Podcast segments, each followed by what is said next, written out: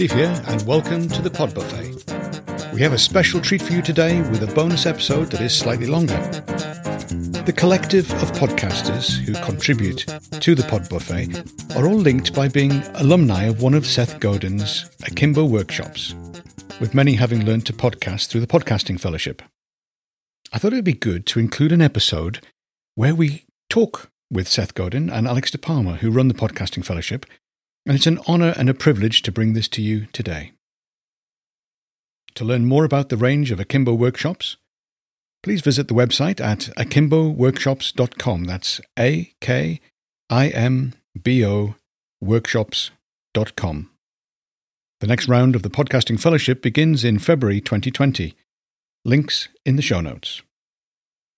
Ready for that treat now? Here we go. Great to have you on the Pod Buffet podcast. It's welcome to both Seth and Alex. It's really great to have you here. Now, food is really important in all kinds of places at all kinds of times.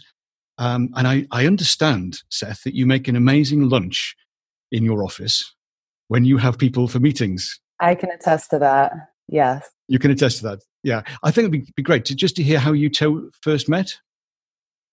Actually, we did first meet over lunch at Seth's office.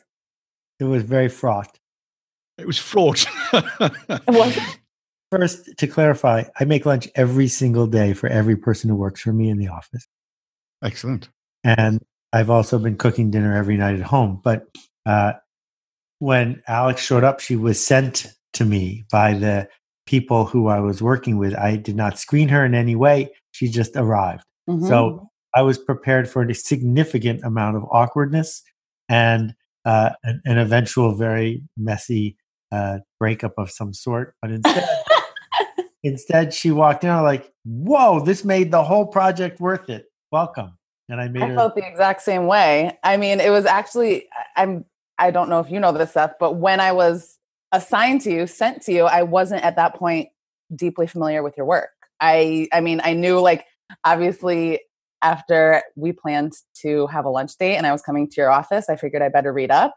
And that's where I started reading up. And since that time that we met, I mean, obviously I listen to your podcast every week and I edit it and I've read your books and become familiar with your work. But even more than that, I think um, teaching the podcast fellowship with you and like Steve, you're just such a perfect um, example of this. The the people who um, your work impacts and the people who you create community with are just like I've just never really seen community like that before. Um, so yeah, it was. I mean, to say that I, it, it's so crazy that I was sent to you and that that was just like it just happened kind of serendipitously. Um, it's amazing. Yeah. So was that the, the Akimbo podcast at that time? Or did that come later? Yes, that was actually no. When I first, I think when I first when it first came to me, it was called something different. What was it Right. called? It had a 20 names, but It there had a bunch of different names. it but it a was- bun- there were a bunch of rules, but the key rule it had to start with the letter A Right. Yes, yes. because for whatever reason, so many podcast directories are in alphabetical order. Oh, that was the reason. For you, Seth, I mean, the Akimbo podcast wasn't your first podcast, was it? There were other things that you'd, you'd been doing. So what, what is it about the podcasting medium that you really like, what that you really value? Well, the thing that brought me to it is the thing that kept me from it, which is that audible intimacy is different than any other form of connection with people. So I'm I'm dear friends with Krista Tippett from On Being, and it took me a full three to six months before I actually could talk to her without thinking I was talking to that other person because she, she'd been in my head for eight years. And I was very hesitant to give away that feeling with people I didn't know. Um, and so the first podcast was an accident. I was doing a workshop for entrepreneurs and I didn't want people who couldn't afford it to feel badly. So I said I would record it. And the guy who originally started Midroll reached out to me, this was 10 years ago, and said, Could I turn your recording into a podcast? And for a while, it was the most popular business podcast in the world because there weren't very many business podcasts. And that got me thinking about format and podcasting. And I basically came up with the idea for Akimbo and its format years ago, but I just didn't want to leap into it. And when Midroll came back all those years later and made me an offer, I was like, well, stop whining about it and either do it or don't do it. And so we did it. Yeah. And very good it is too. It's on my regular listening. I sometimes I sometimes don't get to listen to. I put it to one side because it's so important. I want to I want to get the most out of it. It's it's really valuable. I want to talk about the buffet for one minute. Yeah. Is there a more eclectic form of media other than shortwave radio than what you are building? I don't think so. It's extraordinary. I love it. It's a great idea, Steve. It's it, but it's like the execution of it. You think you know we think we know what random means, but we don't mm-hmm. really until we encounter true randomness. Mm-hmm. The collection of passion and voices and topics, just spectacular. Mm-hmm. And I think it's it is so true because everything, and I've encountered this in so many ways. We all do throughout the day, like the algorithms that we're constantly picking things for us and it is just so nice to actually see something that is genuinely random it's such a it's such an uh, like a unique pleasure yeah it's difficult to organize random isn't it it is so it brings its own set of challenges Very. but one, one of the things that came mm-hmm. out of the the people who've done the podcast fellowship um, feeling that they, they wanted to continue the work they were doing. And, and it, it does develop and, and evolve over time. And so it's an opportunity really to people to be heard and to be seen and for a wider audience to, to be exposed to, to the kind of work that's, that's being done. But you can't do in detail everybody's full, full sized podcast. So the five minute window is an opportunity to give a taster. You're not going to want everything that is is on show but you're going to say oh that's interesting and you sure. follow the the thread and, and, follow it down so it's uh it's an interesting process to, to, and i think we you know we, we'll evolve as we go as well so it's going to be an interesting bravo and, it, and, of course the, the whole thing with the podcast fellowship that's uh something that significantly has impacted people as we've done it certainly personally i found it a, a massive impact um, and and it's become a foundation really that's that's allowed the thing to to to grow. There's another set coming up soon. Is that yes? Pod Pod Five Pod Five. We're launching. I can send you all the dates. That I don't have them in front of me, but it is. I believe enrollment is around February 20th, and that's when the first lesson goes live too, February 25th. Um, I'll send you info and links. That would be great to include. Um, but yeah, it is it is so amazing. I love what you were saying, Steve, about um, the way that people have evolved even through different like periods in TPF. So I just last night got a wonderful email from Brian Miller, who was in TPF two, always a very like generous participant in the group, and he had launched. Um, I don't know if you were on it, Seth, but I was on. He interviewed me for his podcast called one. I, I'm now I'm going to forget the name, but it was a podcast that was really great, and we had such an amazing conversation about a year ago. And last night he emailed me and he was thinking about um, basically like shifting the concept for the podcast and even changing the title because where he was going with that original podcast wasn't exactly what he wanted to tackle now.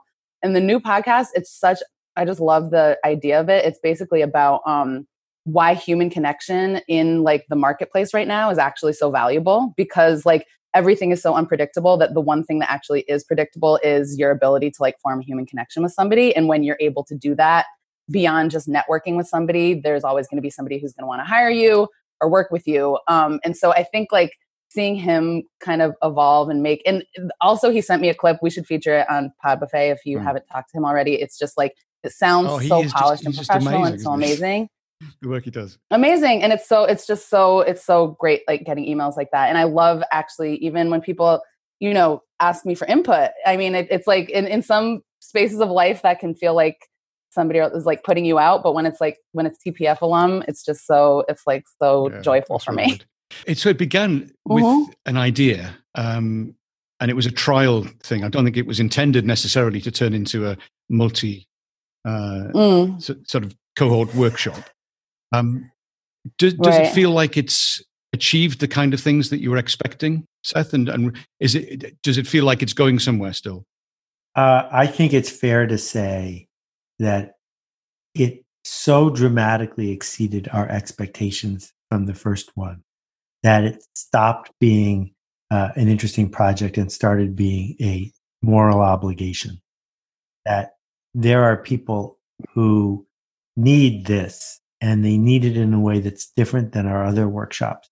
Uh, it is such a joy to work mm. with Alex that when those two things stand next to each other, I'm like, yeah, of course we're going to do that. I know. Yeah, I feel the same way. I mean, it was it was probably more of an experiment for me than it was for Seth because you've kind of at least done these kinds of things before. For me, it was, you know, really jumping in the deep end in a way that I actually probably hadn't before in any other area, which in itself was probably just, it was just such a great gift to be like out of my comfort zone for a little while and realize that I could do that.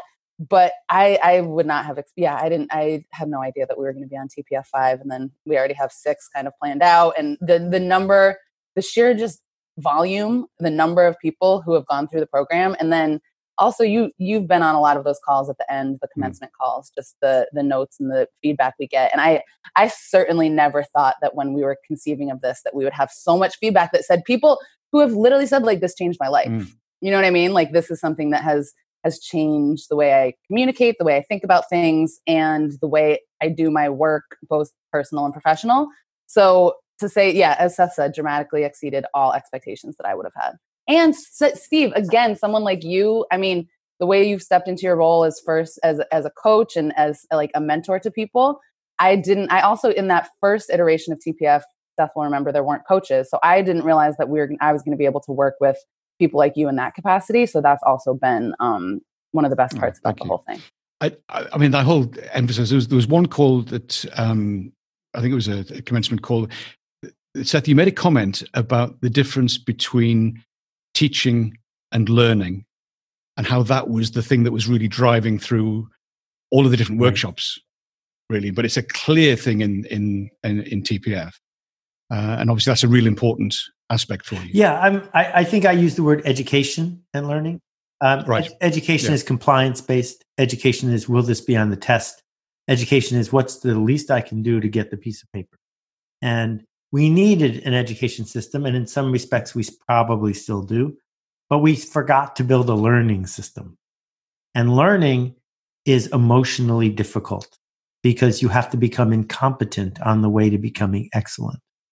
And we don't do any education, we just do learning. And that's partly about experimentation in a safe setting. It's a lot about peer to peer, it's about status roles, and it's about access to people who will see what you seek to do and open the door for you. So, you know, Alex and I will both say correctly if you want to learn how to turn on a microphone and technically make a podcast, you certainly don't need a fellowship to do it. You just need a blog post. Uh, that's not what we do. There's no secret information here, What there is is the others. And so we're all about finding the others. And as long as the others keep showing up, we'll keep doing it. Excellent. Thank you so much. Thanks for your time. Really appreciate it in your busy schedules. And you, we'll Steve. be adding this into the, the pod buffet so other people will be, be able to. Fantastic. You're the best. Yeah. So thanks ever so much. Go make a Great rocket. To see you guys, as always. We'll do. Bye. Yeah. Thank you, thanks, guys. guys. Thanks so much for listening. The Pod Buffet is brought to you by a collective of podcasters from around the world who learnt to podcast together. We hope you enjoy the daily episodes and check out the full podcasts. Look for the links in the show notes. And remember, if you like it, please do share it. Taste and hear with the Pod Buffet.